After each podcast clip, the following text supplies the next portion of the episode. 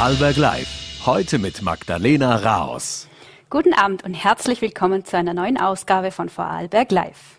Bei uns in der Sendung dreht sich heute vieles um Fußball. Denn an diesem Samstag findet in Lustenau das Bundesliga-Derby zum Abschluss der Herbstsaison statt.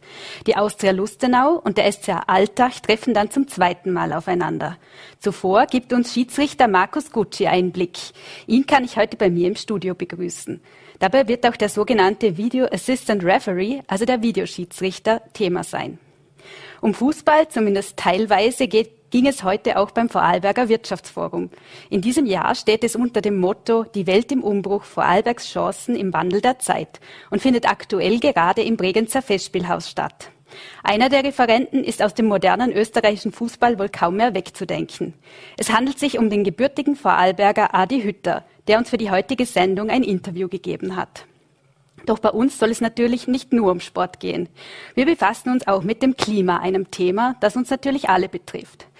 Vertreter aus knapp 200 Staaten beraten gerade in Ägypten darüber, wie die Erderwärmung eingedämmt werden kann. In Österreich war der vergangene Oktober einer der wärmsten in der Messgeschichte.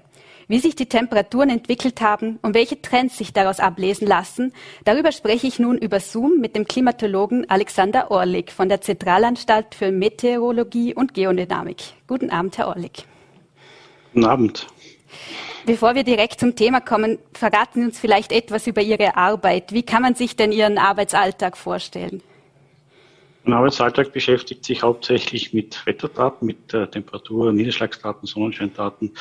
Die gehen bei uns äh, eigentlich zehnminütlich in unsere Datenbanken ein und ich äh, nehme diese Daten und interpretiere sie und nehme diese Daten noch her und vergleiche sie mit den Messungen, die Jahrzehnte vor uns äh, gelegen sind und das Ganze in eine Relation zu bringen. Und daran erkennt man dann, wie sich das Wetter, das Klima in den letzten Jahrzehnten und Jahrhunderten entwickelt hat. Jetzt war der vergangene, äh, der vergangene Oktober pardon, in Österreich sehr mild. Teilweise hat man sich fast wie im Spätsommer gefühlt. Ist das auch für Klimaforscher eine Besonderheit gewesen oder kommt das einfach auch einmal vor? Sehr warme Monate kommen immer wieder vor. Auch der Oktober war jetzt in Vorarlberg ein sehr warmer, in Bregenz der wärmste. Und das ist jetzt, wenn man es für sich alleine betrachtet, nichts Außergewöhnliches. Was außergewöhnlich ist, dass das immer öfter passiert. Also diese Frequenz von sehr warmen Monaten nimmt zu. Und in Summe ergibt es dann eine Klimaerwärmung, die wir hier auch in Österreich und auch in Vorarlberg messen können. Ähm, gibt es da auch innerhalb von Österreichs wesentliche Unterschiede, wenn man jetzt zum Beispiel den Oktober wieder herannimmt, wo, also Sie haben es ja schon angesprochen, in Bregenz war es sehr äh, der wärmste, aber wie, wie sind da die Unterschiede? Wo gab es zum Beispiel auch am meisten Niederschläge? Die Unterschiede können manchmal in manchen Monaten sehr groß sein, vor allem in den Winter- und Herbstmonaten, wenn die Invasionswetterlagen stark ausgeprägt sind. Und das hatten wir heuer auch jetzt im Oktober im Osten Österreichs war es nicht der wärmste Oktober, aber überall dort, wo die Sonne sich anbrechen konnte, im Alpen, vor allem in den Alpen, und speziell auch im Westen, in den hohen Lagen und aber auch im Rheintal, äh, war es dann äh, der wärmste Oktober.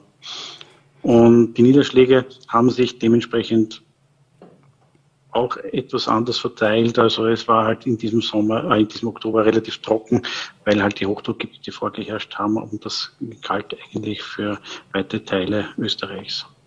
Jetzt hört man auch immer wieder über sogenannte Tropennächte, die ja für viele Menschen auch mit Gesundheitsrisiken verbunden sind. Ähm, wie, was sind denn Tropennächte genau und sind sie tatsächlich mehr geworden in den letzten, in den letzten Jahren?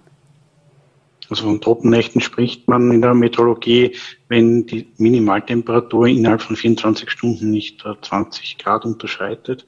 Das passiert dann meistens in den frühen Morgenstunden, dass die Temperatur am niedrigsten ist. Und wenn das nicht also nicht unterschritten wird, dann haben wir eine Tropennacht. Und äh, das merkt man vor allem in städtischen Gebieten, dass die Anzahl der Tropennächte zugenommen hat. Vorarlberg, Bregenz ist ja nicht so stark betroffen, weil der äh, Bodensee dann ein bisschen eine Dämpfung bringt. Aber in Wien zum Beispiel merkt man schon eine deutliche Zunahme der Tropennächte. Ähm, lässt sich denn für das Gesamtjahr 2022 schon ein, ein Zwischenfazit ziehen? Wie warm war es denn dieses Jahr? Kann man das schon sagen? Das Jahr 2022 wird auf jeden Fall zu einem der wärmsten gehören. Es wird ziemlich sicher nicht, äh, nicht kälter werden als das fünftwärmste. Also wir werden uns zwischen Platz 1 und Platz 5 bewegen. Auch in Vorarlberg. Ich habe mir das jetzt gerade für Bregenz angeschaut. Also es ist mit, kommt jetzt noch darauf an, wie der Dezember verläuft. Aber es wird mit einer ziemlichen Sicherheit der zweit- oder drittwärmste, äh, das zweit- oder drittwärmste Jahr werden. Ähm, es geht sich auch noch das wärmste Jahr aus. Also da, das hängt jetzt wirklich nur mal vom Dezember ab. Inwieweit kann man da schon Prognosen machen oder wie weit kann man da schon in die Zukunft blicken, was die weitere Entwicklung angeht? Nun, mit den Prognosen können wir den November so recht und schlecht äh, abschließen. Und wenn man das dann vergleicht mit dem Jahr 2018, von Jänner bis November, war es äh, eben ähnlich warm, also ähnliche Durchschnittstemperatur hat es hier gegeben. Und ja, und der Dezember 2018 ist auch nicht sonderlich kalt verlaufen. Also ähm, man für den Dezember müssen wir noch ein bisschen äh, das abschätzen, da müssen wir noch ein bisschen mit der Statistik arbeiten. Da geht es mir noch nicht mit der Prognostik, aber es wird auf jeden Fall nicht mehr kälter werden als das fünftwärmste Jahr. Jetzt hört man auch immer wieder, dass Extremwetterereignisse zunehmen werden. Ähm, gerade im August kam es in Vorarlberg zu schweren Überschwemmungen, die in ihrem Ausmaß durchaus überraschend waren vorher auch. Das Land hat da von Spitzenwerten gesprochen, wie sie in der Messgeschichte noch nicht vorgekommen sind. Ähm, wie schwierig ist es denn für Meteorologen, solche Ereignisse vorauszusagen? Kurzfristig kann man solche Ereignisse relativ gut vorhersagen. Also auch dieses Ereignis ist mit einer guten Genauigkeit vorhergesagt worden. Wenn man natürlich in die Klimazukunft hineinschauen möchte, also in den nächsten 30 bis 50 Jahren, wird es natürlich schwieriger. Aber die Klimamodelle zeigen, dass es äh, in den Sommermonaten vor allem zu mehr Starkregenereignissen kommen wird, die aber mit einer also einen stärkeren Abstand stattfinden. Also das heißt, es wird eher heftigere Niederschlagsereignisse Niederschlagsereignisse geben, dafür aber seltener. Und in den Winter- und Herbstmonaten geht man davon aus, dass speziell in den West- und Nordalpen die Niederschläge generell zunehmen werden. Jetzt hat die ZAMK auch zur Schneedeckendauer geforscht. Ähm, da hat sich ein, ein großes Projekt, äh, Forschungsprojekt, sich drei Jahre lang damit beschäftigt. Ähm, das ist für, für Alberg vor allem auch im Hinblick auf den Wintersport natürlich interessant. Was, was ist denn hier für die kommenden Jahre zu erwarten? Mit der Zunahme der Temperaturen, vor allem der Wintertemperaturen, wird die Schneedeckendauer weiter zurückgehen, vor allem in den Mittelgebirgslagen zwischen 1000 und 1500 Meter. Weiter in Höhe, überhalb von 2000 Meter, wird sich hier nicht so viel tun in den Wintermonaten. Hier wird sich die der Schneedeckenrückgang eher in die Herbst- und Frühjahrmonate, die Herbst- und Frühlingsmonate eher verlagern. Aber natürlich, es wird aufgrund der Erwärmung weniger Schnee geben in den Alpentälern und den Mittelgebirgslagen.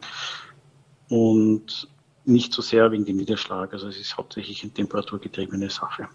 Jetzt ist wegen der ungünstigen Wetterprognose musste ja bereits das Skiweltcuprennen in Lech-Zürs abgesagt werden. Ähm, vielleicht erklären Sie da nur kurz, wie hat sich da die Schneefallgrenze verändert und in welchen Lagen kann man sagen, wird wahrscheinlich Schnee in Zukunft ausbleiben? Ja, also dass, äh, dass die Schneedecke im Oktober auch in Mittelgebirgs- und etwas höheren Lagen äh, nicht vorhanden ist und damit, dass man da keine Skirennen veranstalten kann, das kann schon mal vorkommen.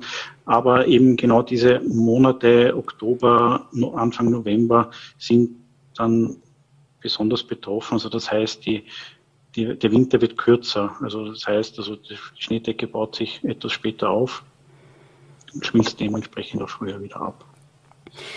Jetzt ähm, wie wirken sich denn warme Jahre mit Schneemangel, wie werden sich die auf die österreichischen Gletscher auswirken? Man hört ja immer, dass, dass die immer weiter zurückgehen. Wird sich das noch beschleunigen? Das wird sich aller Voraussicht nach beschleunigen. Vor allem die Gletscher, Gletscherrückgang ist dadurch hauptsächlich dadurch getrieben, dass die Sommerniederschläge hauptsächlich in, als Regen fallen und die Temperaturen zu hoch sind und dadurch die schützende Schneedecke über dem Gletscher fällt und das dunkle Gletschereis zum Vorschein kommt und dadurch schneller abschmelzen kann. Und ein Schmelzen, Abschmelzen des Gletschers würde dadurch verhindert, wenn die Sommer kälter würden. Aber gerade die Sommermonate sind gegenüber den anderen Wintermonaten und den Herbstmonaten besonders stark wärmer geworden. Und da merkt man halt, die, die Verletzlichkeit hat eben durch die Sommermonate äh, stark zugenommen. Jetzt den, ist denn in den Bergen grundsätzlich mit mehr Gefahrensituationen zu rechnen, wenn die Temperaturen jetzt mild bleiben, gerade im Winter und Frühling? Das ist ja zum Beispiel auch auf Vorarlbergs höchstem Berg, dem Pitzbuin, zunehmend ein Thema. Mit den höheren Temperaturen geht natürlich auch die, die Permafrost, also die Permafrostböden tauen auch äh, mit der Zeit dann auch auf und das ist in, in, in, Verbindung mit den Frostwechseln und Auftauen der Permafrostböden und so weiter, äh, ist es dann natürlich eine Gefahr für Felsstürze und das Gestein in den Hochgebirge wird dann eher lockerer und kann dadurch äh, leichter äh, zu Tal stürzen. Jetzt als abschließende Frage vielleicht eine Prognose. Ähm, wie lange wird es denn nach Ihrer Einschätzung die österreichischen Gletscher noch geben? Das ist schwierig zu sagen. Also in den höheren Lagen wird, werden sie noch einige Zeit bestehen. Äh, in den unteren Lagen, also die jetzt schon nicht mehr äh, von den oberen, also Nährgebieten also, äh, versorgt werden können, wird sich bald nur mehr, werden sich bald Toteisfelder aufbauen, die dann relativ schnell abschmilzen. Das könnte natürlich in 20 bis 30 Jahren passieren. Herr Orlik, vielen Dank für die Einschätzung und das Gespräch. Sehr gerne, Dankeschön für die Einladung. Und bei uns geht es nun weiter mit dem Ländle Derby am Wochenende in Lustenau. Als Schiedsrichterassistent ist Markus Gucci mit am Platz. Es handelt sich um sein letztes Bundesligaspiel. Seine Premiere als Schiedsrichterassistent fand vor zehn Jahren ebenfalls bei einem Derby zwischen Austria und Lustenau statt, damals in der zweiten Liga. Nun schließlich also sozusagen der Kreis. In mehreren Spielen war der Vorarlberger auch schon als Videoschiedsrichter im Einsatz. Ihn begrüße ich nun bei mir im Studio. Herzlich willkommen, Herr Gucci. Hallo, schönen guten Abend. Aus welchen Personen besteht denn aktuell ein Schiedsrichterteam inklusive dem Video Assistant Team bei so einer Partie in der Bundesliga? Auf dem Platz äh, gibt es einen Schiedsrichter, zwei Schiedsrichterassistenten und den vierten Offiziellen. Weiters im Wahrstudio gibt es den Video Assistant Referee und wiederum hat der einen Assistenten, den AVA und dann gibt es schlussendlich noch den Operator, der die ganzen Bilder zur Verfügung stellt. Was sind denn die Abläufe, wenn jetzt ein VAR, also ein Videoschiedsrichter, in eine Entscheidung mit einbezogen wird? Zuerst einmal ist wichtig, wie die Kommunikation mit dem Schiedsrichter ist. Da wird zuerst nachgefragt, äh, was hast du gesehen auf dem Platz? Wenn diese Wahrnehmung vom Schiedsrichter nicht mit den Bildern übereinstimmt, muss der wahr eingreifen, weil offensichtlich eine Fehlentscheidung vorliegt. Ähm, was kann denn ein Videoschiedsrichter überhaupt ausrichten? Wann und wieso vor allem soll er eingreifen? Gut, es gibt vier Punkte, wo ein Videoschiedsrichter eingreifen darf bzw. muss. Das äh, wäre Punkt 1 bei Tor oder kein Tor. Strafstoß, kein Strafstoß, wenn es um eine rote Karte geht oder wenn es um eine Verwechslung bei einer Verwarnung bzw. falschen Kartengebung. Ähm, sind denn die strittigen Situationen durch den Videoschiedsrichter mehr oder weniger geworden? Wie würden Sie denn die Entwicklung beurteilen? Grundsätzlich sind die strittigen Situationen definitiv weniger geworden, vor allem bei den faktischen Entscheidungen wie Abseits faul innerhalb, außerhalb des Strafraumes. Aber auch bei den subjektiven Entscheidungen ist es definitiv gerechter worden. Mhm. Jetzt hat der Trainer von Sturm Graz, Christian Ilzer, zuletzt bei Sky scharfe Kritik nach dem Spiel gegen Altach angebracht. Dabei ging es ja auch um den War. Äh, gegen die Altacher hätten die Grazer dadurch Punkte liegen gelassen, hat er gemeint. Und zudem hat er sich darüber geärgert, es sei nicht korrekt, wie oft Salzburg profitiere. Ähm, was sagen Sie dazu, Sie, Sie dazu und sollten Schiedsrichter Entscheidungen eigentlich nach jedem Spiel transparent machen müssen? Ich kenne Christian Ilzer schon einige Jahre und ich kann seinen Unmut so kurz nach dem Spiel verstehen. Aber während dem Spiel bei strittigen Situationen, wo ein Schiedsrichter das in Sekundenbruchteilen entscheiden muss, äh, ist es uns eigentlich egal, welche Mannschaften auf dem Platz stehen. Das spielt zum Beispiel Weiß gegen Grün und das war's dann auch. Ob es Mannschaften gibt, die bevorzugt werden, müsste man die Statistik mal anschauen, ob es da eine passende gibt, wo man rauslesen kann, welche Mannschaft am meisten profitiert hat oder auch nicht profitiert hat. Aber schlussendlich, äh, glaube ich, über die Saison hinaus gleicht sich das aus. Wäre es vielleicht auch hilfreich, dass man wie im American Football die Entscheidungen direkt über Stadionlautsprecher erklären würde, beziehungsweise kommunizieren würde? Ich persönlich glaube, dass Fußball eine andere Geschichte, eine andere Fankultur hat, als wie das American Football und auch eine vielleicht falsch kommunizierte Entscheidung trotz für viele eine falsche Entscheidung bleiben wird und es in dem Moment, glaube ich, nicht äh, die Lösung des Problems ist.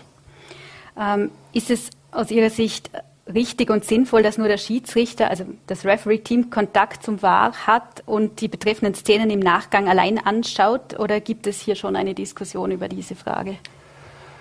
Ja, ich finde, dass man es äh, so beibehalten sollte, wie es im Moment läuft. Mir ist auch nichts anderes bekannt, dass man da irgendwelche Änderungen vornehmen wird. Man soll es grundsätzlich so einfach wie möglich gestalten und es ist jetzt schon schwierig. Es sind sieben Leute auf dem Mikrofon. Äh, viele Köche verderben den Brei. Wenn es jetzt noch mehr werden, wird noch mehr Entscheidungen äh, getroffen und äh, wahrscheinlich wieder eine falsche dabei. Es wird so oder so für die eine Seite nie das Richtige dabei sein. Welches Gremium entscheidet da eigentlich über Änderungen im Regelwerk? Da gibt es das IFAB, das ist äh, die Internationale Football Association Board. Das äh, besteht aus acht Mitgliedern, das sprich vier FIFA-Mitglieder und die Gründungsmitglieder England, Nordirland, Schottland und Wales sind da dabei. Und die, äh, das sind die Hüter dieser Regeln. Und ja, je nachdem, wenn sie Bedarf sehen, was zu ändern, werden diese acht Personen dies ändern. Können Sie sich eigentlich persönlich vorstellen, auch als Bar weiterzumachen oder wollen Sie nur noch in Vorarlberg als Schiedsrichter tätig sein? Ich würde sehr gerne als War weitermachen. Ich bin sozusagen der Erste in Österreich, äh, der das schlussendlich so machen kann oder wird nach der Karriere. Ja, und im Land Vorarlberg werde ich schon das eine oder andere Spiel noch weitermachen. Jetzt ist ein Derby im Ländle immer mit viel Spannung verbunden. Wie geht man da als Referee persönlich mit solchen Spielen um? Was bedeutet das für Sie? Grundsätzlich ist die Vorbereitung dieselbe wie auf jeden, für jedes Bundesligaspiel. Was man natürlich mitkriegt, ist die mediale Präsenz unter der Woche schon. Das ist anders wie bei anderen Spielen. Und je näher der Tag X kommt, äh, umso mehr ist man gespannt, was einen erwartet. Wie brisant wird das Spiel, wie hektisch wird das Spiel. Ja, die Vorfreude ist definitiv größer wahrscheinlich wie bei einem normalen Bundesligaspiel. Ähm, jetzt sind Sie eigentlich auch ein, ein Befürworter eines möglichen Profischiedsrichters? Gerade für Vorarlberger sind die Reisen zu den Spielen ja oft auch sehr aufwendig. Ja, das Thema hatten wir schon öfters, äh, Profischiedsrichter in Österreich. Äh, ich denke, dass man mal vielleicht mit, mit Semi-Profi anfangen müsste und das mal so richtig durchdiskutiert, für wen ist eigentlich geeignet. Aber definitiv in dieser Hinsicht sind wir grundsätzlich Amateure. Jeder hat einen 40-Stunden-Job unter der Woche und wir machen das freier Basis. Sprich, als Vorarlberger sitzt man sehr, sehr, sehr viel im Zug und die Reisen sind weit und lang. Und da, da fällt es halt dann schon an Regeneration und Trainingsmöglichkeiten nach den Spielen. Aufarbeitungszeit fehlt. Ja, und da wäre sicher angedacht, dass man da auf ein Semi-Profi-System zurückgreift. Vielleicht noch als letzte Frage, können Sie uns Einblick geben, wie steht es denn um den Schiedsrichter-Nachwuchs? Generell im Vorarlberg ist es derzeit sehr, sehr schwierig. Äh, wir sehen es ja täglich oder wöchentlich bei den Schiedsrichterbesetzungen. Früher hatten wir ja bis zur dritten Landeskasse immer ein Trio. Heute sind wir froh, wenn wir es in der Vorarlbergliga haben. Sprich, das ist die, die vierthöchste Liga in Österreich. Da sind wir derzeit auch sehr selten zu dritt unterwegs. Nachwuchs schwierig. Corona hat den Teil beigetragen. Ich halt die Frage, äh, ob sich das nur jeder antun will. Weil Schiedsrichter sein heißt ja auch oft, sehr oft der Böse sein und ja, da braucht man dicke Haut. Herr Gucci, vielen Dank für das Interview und den Besuch bei uns im Studio. Danke für die Einladung. Und wir kommen nun zum Vorarlberger Wirtschaftsforum, heute im Bregenzer Festspielhaus. Zu den Referenten zählt heuer einer, der sowohl als Fußballspieler als auch als Trainer Karriere gemacht hat. Der ursprünglich aus Hohenems stammende Adi Hütter. Mit Austria Salzburg wurde Hütter dreimal Meister und erreichte das UEFA Cup-Finale. In der österreichischen Fußballnationalmannschaft lief er zu insgesamt 14 Länderspielen auf. Insgesamt blickt er auf 234 Bundesligaspiele zurück. Als Trainer war Hütter unter anderem bei Altach und Red Bull Salzburg tätig. Dann wechselte er nach Deutschland. VN-Sportchef Christian Adam hat mit dem Trainer und ehemaligen Profispieler gesprochen.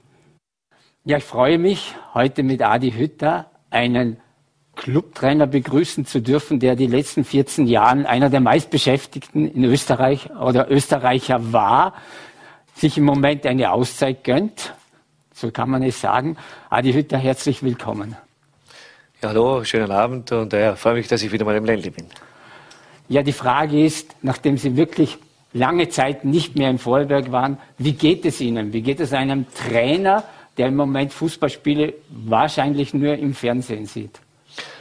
Ja, grundsätzlich geht es mir mal sehr, sehr gut. Ähm, Auszeit klingt dann immer so irgendwie... Äh, man ist psychisch vielleicht angeschlagen, ganz im Gegenteil, aber wenn man so wie ich jetzt 14 Jahre unterwegs war, die letzten sieben Jahre im Ausland äh, sehr, sehr viele Spiele gemacht hat, äh, glaube ich, ist es auch mal gut, äh, mal rauszugehen aus der ganzen Sache, mal Zeit auch für sich selber zu haben, speziell auch für die Familie zu haben. Ja, und ich äh, bin jetzt nach zehn Jahren äh, wieder mal im Ländle, längere Zeit im Ländle, im Ländle und es ist Wahnsinn, was sie auch hier äh, bewegt und getan hat und äh, ich genieße jetzt einfach die Zeit und jetzt habe ich schon langsam wieder großes Interesse am Fußball, war zwei, drei Monate nicht so der Fall, aber jetzt äh, schaue ich wieder viele, viele Fußballspiele und äh, interessiert mich natürlich wieder für, für die kompletten Fußballligen. Es gibt ja auch einen Hintergrund, warum Sie nach Vorarlberg gekommen sind. Das ist das Vorarlberger Wirtschaftsforum, bei dem Sie als Vortragender aufgetreten sind. Der Titel oder der große Übertitel des Wirtschaftsforums war Die Welt im Umbruch. Gilt das gleichermaßen für den Fußball auch? Kann man auch sagen, der Fußball befindet sich wieder in einem Umbruch? Ja, sicherlich äh, gibt es auch, oder man kann es auch anders benennen, eine ständige Weiterentwicklung. Äh, es wird, äh, auch der Fußball geht äh, mittlerweile auch in Dimensionen hinein, wo schon unglaublich sind, äh, ähm, auch was jetzt das Trainerdasein äh, betrifft, äh, speziell was meine Person als, als, äh, als Trainer betrifft. Äh, man hat einen unglaublich großen Staff, eine, äh, was da alles dranhängt an so einer, an so einer Fußballmannschaft, an einem Club, das ist irrsinnig. Es hat sich, äh, wenn ich denke, vor, vor zehn Jahren, wie ich noch in Alltag war, hatte ich einen Coach, Co-Trainer, einen Tormann-Trainer.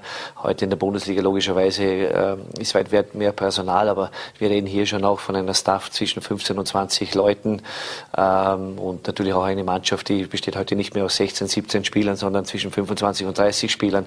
Also das heißt, es wird sich auch äh, oder es, es dreht sich auch im Fußball wahnsinnig viel und es gibt eine ständige Weiterentwicklung. Umbruch würde ich jetzt vielleicht nicht sagen, aber es wird alles noch professioneller. Mhm. Wenn man jetzt die Zeit hernimmt, ja, es sind nicht viele Jahre vergangen, es sind 14, äh, 13 Jahre, seit Sie in Alltag äh, angefangen haben. Äh, da war alles noch ein bisschen kleiner, Sie haben es selber gesagt. Äh, wohin soll das Ganze noch führen? Jetzt im Vorarlberg grundsätzlich? Nein, grundsätzlich im Fußballgeschäft. Ach so, ja, wie gesagt, es hat sich in vielen Bereichen auch äh, wahnsinnig viel weiterentwickelt, auch in der Physis, in der Technik, in der Taktik. Äh, man hat äh, grundsätzlich noch viele Experten um sich herum. Die Analysten sind äh, unglaublich äh, mittlerweile gut, sind auch meiner Meinung nach teilweise schon wie Trainer, äh, sind viel im, im theoretischen Bereich unterwegs. Und trotz allem hat sich der Fußball auf der, einen, auf der einen Seite schon gut entwickelt, aber im Endeffekt geht es immer noch, wo ich, äh, ja, oder ein Steckenpferd meiner Arbeit ist, es geht immer noch um den Menschen hinter dem Spieler. Und das ist das, was mich so interessiert. Das kann man, äh, was die Theorie betrifft, gar nicht äh, so bewerkstelligen oder man kann sich gar nicht so damit beschäftigen, sondern man muss immer den Menschen kennenlernen, den Spieler kennenlernen, der ja, jeder einzelne Spieler hat ja Bedürfnisse, Ziele und äh, mit denen dann über solche Dinge zu sprechen. Ich finde, das wird dann auch immer wieder schlussendlich vergessen. Es sind ja nicht keine Maschinen, äh, sondern es sind einfach auch Menschen, die halt gerne Fußball spielen, die professionell äh, ihrem Job nachgehen, gutes Geld verdienen. Und trotz allem darf man nie vergessen, äh, dass hinter jedem Spiel auch ein Mensch steht. Wie viel Zeit bleibt denn einem Trainer, wenn man jetzt dieses menschliche, diese menschliche Komponente hernimmt, um sich mit dem Spieler auch über das Training, über die Taktik hinaus zu unterhalten? Ich glaube, die, die heutigen Spieler äh, werden auch, sage ich mal so, schon vom, vom Nachwuchs her so gedrillt, dass sie auch immer wieder diesen Zugang auch von einem Trainer brauchen, dieses Zwischenmenschliche, das ich ja grundsätzlich äh, sehr, sehr wichtig finde. Und äh, das ist aber auch heute in der Privatwirtschaft so, dass man, dass man einfach auch äh, die Mitarbeiter ganz anders äh, Mitspr also Mitspracherecht haben, weil ich finde immer, die, die Leute haben Ressourcen, die haben Schätze und die sollte man auch nützen. Es ist ja nicht so, dass man immer alles selber am besten weiß, sondern deswegen hat man auch Mitarbeiter, aber auch, auch sage ich mal, die Spieler, ähm, mit denen man sich am besten austauscht, wenn man individuelle Gespräche führt. Ich selber würde es am liebsten tagtäglich äh, stundenlang machen, weil ich finde, am Ende des Tages bekommt man dann so viel zurück. Aber natürlich muss man auch Trainer sein, man muss planen, man muss organisieren, man muss äh, die Taktik besprechen. Man hat manchmal zu wenig Zeit. Ich würde mir wünschen, dass ich mir, äh, also dass ich noch mehr Zeit hätte für das, äh, weil am Ende des Tages kriegt man unglaublich wieder viel zurück äh, von den Spielern mhm. und den und Menschen. Und meistens passt ja auch das Wort Teamgeist dazu. Äh, der Titel Ihres Buches, das Sie mit Jörg Zeiringer geschrieben haben, ähm, lassen Sie uns ein bisschen einblicken in, in, dies, in diese Thematik Teamgeist. Ja, das heißt es ja, Fußball ist ja ein Teamsport, ein Mannschaftssport und unterscheidet sich natürlich dadurch durch, äh, gegenüber einem Einzelsport. Wenn du heute im Einzelsport, ich spreche zum Beispiel eine Sportart wie Tennis an, wenn du nicht gut spielst, äh, wirst du das Spiel verlieren.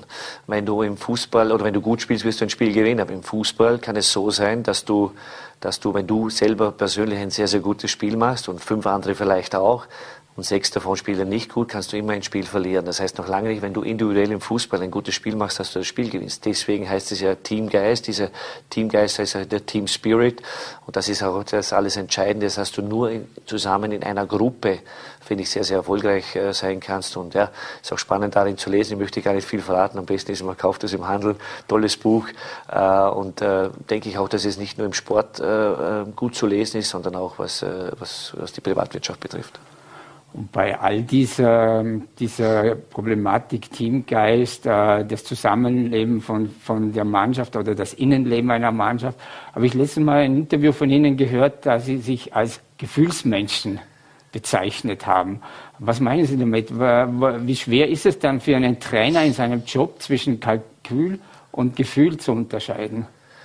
Also es ist nicht nur so, dass ich jetzt äh, ein, ein, ein Mensch bin, der nur mm, vom Bauchgefühl lebt, emotional äh, handelt. Also ich bin schon ein sehr, sehr ähm, sachlich orientierter Typ, der, der natürlich versucht, alles abzu, abzudecken, was ein Spiel betrifft. Es gehören ja unglaublich viele Sachen dazu. Und trotz allem, äh, denke ich, ist das Gefühl, insofern wichtig, das Gefühl meint man auch, was, was hat sich unter der ganzen Woche abgespielt, wie hat ein, ein, Spieler trainiert, wie waren die Gespräche vielleicht mit einem Spieler. Und da kann es natürlich mal passieren, dass man es auch aus dem Bauchgefühl äh, oder aus dem Bauch heraus äh, eine Entscheidung trifft, warum der Spieler spielt und warum vielleicht ein anderer auf der Bank sitzt. Aber grundsätzlich bin ich schon ein sehr rational denkender Mensch. Und wie Sie vorhin angesprochen haben, es ist der Staff, die Spielgruppe besser gesagt der Kader, einfach viel, viel größer geworden. Das heißt, ein Trainer allein kann das nicht mehr handeln. Sie haben es angesprochen, äh, der ganze Betreuerstab, der mitwirkt. Äh, welches ist dann die, die wichtigste Aufgabe für den Trainer heutzutage? Weil das Training allein wird es nicht mehr sein. Für mich ganz klar delegieren, delegieren deswegen auch, weil äh, ich jetzt mal von mir aus, ich hatte jetzt in, in, in Gladbach drei Co-Trainer, so und äh, wenn die drei Co-Trainer haben ja auch unglaublich gute Ressourcen, ähm, die man auch nützen muss, die auch am Platz gute Übungen machen können, die die die das auch gut moderieren können. Äh, und diese diese Leute muss man genauso füttern, dass man ihnen die Wertschätzung gibt, die die die die, die Aufmerksamkeit gibt, dass sie ihren Job auch gerne machen. Und dann gibt es die Spezialisten wie Konditionstrainer, die ganzen Physios, die ganzen Staff, die haben alle eine unglaublich wichtige Rolle in dem Gesamten. Deswegen glaube ich auch als Trainer geht es immer wieder in die oder immer mehr in diese Richtung, wie es auch in England praktiziert wird, mit einem Manager, also einem Trainermanager. Man kann alles heute, heutzutage nicht mehr bewerkstelligen. Warum? Weil es sind nicht nur das Training, die Organisation, die Planung, die Medien kommen dazu, die Öffentlichkeitsarbeit kommt dazu. Das kann man alleine gar nicht mehr bewerkstelligen. Deswegen braucht man auch eine Staff rundherum um, um einen selber, wo man dann auch Aufgaben abgibt.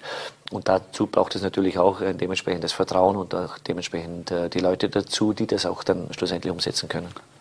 Jetzt habe ich es vorhin angesprochen, Sie waren heute beim Wirtschaftsforum vor einem ganz anderen Publikum, nicht vor Fußballern gesprochen. Ähm, Sie haben Ende, Ende Vorsaison Ihren Vertrag vorzeitig aufgelöst bei Mönchengladbach. Und Sie habe ich Sie als Menschen schon als Fußballer begleiten dürfen und dann auch als Trainer und kennengelernt, dass Sie immer einer sind, gewesen sind und wahrscheinlich auch noch sind, der gerne lernt aus den Dingen, die er vielleicht mal falsch gemacht hat, die er auch gut gemacht hat und sich selber sehr viel oder sehr oft reflektiert. Welche Lehren haben Sie denn gezogen aus diesem Jahr Borussia München-Gladbach? Zuerst einmal, das richtige Wort angesprochen, äh, Reflexion. Ich glaube, das ist das äh, Wichtigste, was heißt Reflexion, dass man einfach mal äh, zurückschaut, äh, mal nachdenkt, was hat man gemacht, was hat man äh, positiv beeinflusst, was hat man vielleicht negativ äh, beeinflusst. Dann braucht es aber auch wieder Leute dazu, die dir auch den Spiegel vorhalten, die dann auch sagen, wie zum Beispiel jetzt auch meine Co-Trainer, speziell äh, mein Co-Trainer Christian Beintinger, den ich schon äh, seit meiner Zeit in Bern mit habe, der ehrlich ist, der nicht nur ein Freund ist, sondern auch ein Trainer ist, der dir dann auch den, wirklich den Spiegel vorhält, was, weil mir natürlich über Jahre Jahre schon kennt, wie ich, wie ich gearbeitet habe, wie ich mit den Spielern umgegangen bin. Und wir sind einfach drauf gekommen, dass man grundsätzlich sicherlich äh, auf der einen Seite, man muss immer bei sich selber anfangen. Klar hab, haben viele Sachen nicht so funktioniert, Versprechungen nicht so eingehalten worden sind, äh, wie ich mir das vorgestellt, gewünscht habe. Dann äh, leider die wichtigste Person äh, zu dem Zeitpunkt, Max Eberl, der dann den Club nach drei Monaten verlassen hat, der mich unbedingt äh, von, von Frankfurt weglotsen wollte. Und das war natürlich dann schon, äh, sage ich mal, ein, ein herber Schlag ins Gesicht, kann man fast sagen, äh, wo ich dann äh, schon schwer zu kämpfen gehabt habe. Und ähm, wir haben dann einfach, ich habe es nicht geschafft, diese Mannschaft äh, dorthin zu bringen, wie ich mir das vorgestellt habe, wie sie Fußball spielen soll. Und äh, am Ende des Tages muss man sich dann zusammensetzen, ehrliche Worte finden. Äh, ähm, wir haben dann eine einvernehmliche Lösung, eine respektvolle Lösung gefunden. Und das, äh, denke ich, war für alle Beteiligten das Beste, für beide Parteien das Beste. Und äh, ja, so war es. Und äh, ja, war in dem Fall ein, trotz allem für mich, ein sehr, sehr lehrreiches Jahr. Aber man spürt oder hört es aus Ihren Worten heraus, Sie leben den Fußball. Wie groß ist denn jetzt der Hunger, auf die Trainerbank zurückzukehren und zwar möglichst schnell? Ja, bei mir hat es ja schon viel früher begonnen. Meine aktive Karriere als, als, als Spieler hat schon sehr, sehr lange gedauert und bin dann relativ, ja, eigentlich gleich, nachdem ich aufgehört habe, schon in den Trainerstab äh, gewechselt. Und ja, jetzt äh, begleitet mich der Profifußball fast 34 Jahre. Äh, deswegen war es auch mal gut, ein paar Monate mal wirklich auch rauszugehen, einfach nachzudenken, reflektieren, aber auch Zeit für andere Dinge zu haben, wie Familie, aber auch den Hobbys mal nachgehen, Freunde besuchen und so weiter. Auch das ist wichtig im Leben, um auch wieder Energie zu tanken, Kraft zu tanken Gedanken. Und äh, ja, jetzt äh, reizt mich natürlich schon wieder auf die Trainerbank wieder tagtäglich am Fußballplatz zu stehen, mit den, mit den, mit den Spielern zu arbeiten, mit den Jungs zu arbeiten. Äh, ja, äh, am Wochenende ins Stadion zu gehen, ja, wo halt 40, 50, 60.000 sind, das macht dann auch wieder Spaß. Das reizt mich schon wieder und äh, jetzt warten wir mal ab, was, was kommt. Ich bin da sehr, sehr entspannt noch, was, was das betrifft. Ich möchte einfach noch äh, die eine oder andere spannende äh, Aufgabe machen, das, was mich reizt und werden wir schauen, was passiert. Das heißt, Sie sind sich selber noch nicht ganz sicher oder Sie wollen nichts verraten? Sowohl als auch. also es hat ab und zu schon mal das Telefon geklingelt.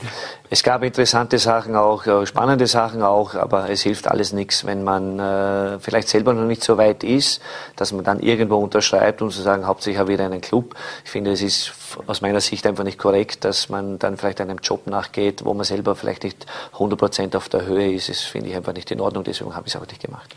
Es war ja auch vor Ihrem Wechsel dazu mal in die Schweiz zu den Young Boys nach Bern eine kleine Pause dazwischen.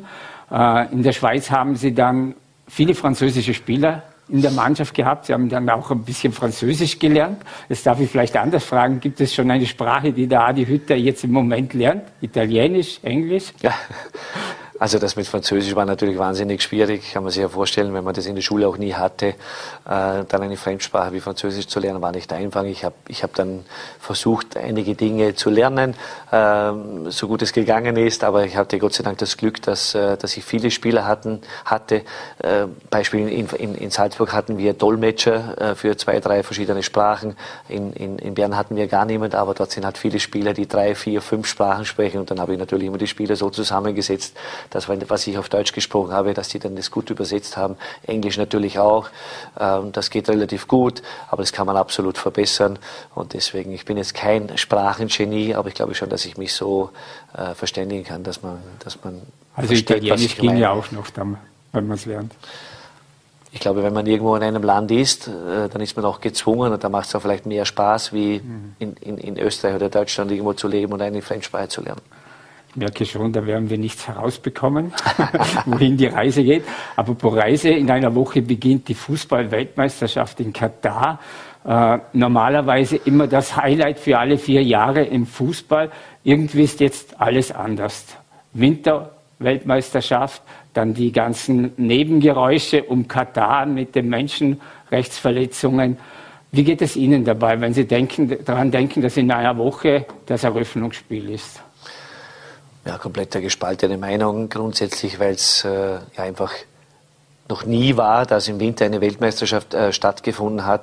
Ähm, ich, ich bin jetzt auch einer, der viel an die Spieler auch denkt, äh, die unglaublich viele Spiele haben. Mitte in der Saison wird unterbrochen für die Weltmeisterschaft, auch für die Clubtrainer bleiben ja immer wieder einige Spieler da, die Spieler, die nicht bei der Weltmeisterschaft sind, die machen, was ich so mitbekommen habe, Reise in die, äh, nach Asien, in die USA, um auch da wieder irgendwo Kontakte zu knüpfen, haben dann lange Reisen, können nie mit dem kompletten Kader trainieren, die wo bei der Weltmeisterschaft sind, klar, kämpfen für ihr Land.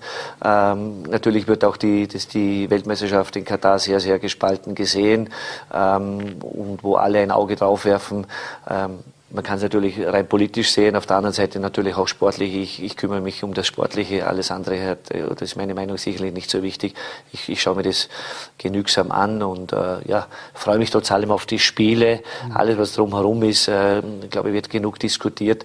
Und äh, wie gesagt, ich, ich, ich werde die Spiele trotz allem so genießen und ich glaube sehr wohl, dass es dann rein sportlich gesehen schon eine tolle WM werden kann wenn man das Sportliche anspricht, dann gerade wenn man äh, nach Deutschland schaut, die deutsche Bundesliga spielt eine englische Runde vor der Abreise nach Katar.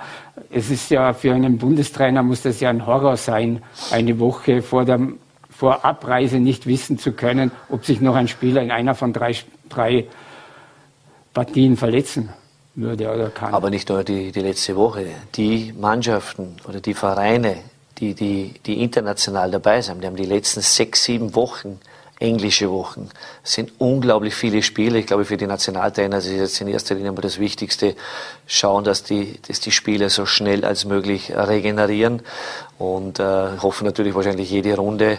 Zwar gestern eine, heute ist eine Runde noch in Deutschland, Wochenende ist noch eine und dann und dann gehen die Jungs sofort sofort äh, äh, zu ihren Nationalmannschaften. Auch vom Kopf her ist das nicht so einfach. Man ist im Prozess in einem, in einem Club international dabei zu sein, in der Meisterschaft noch und dann kommt man ganz woanders hin.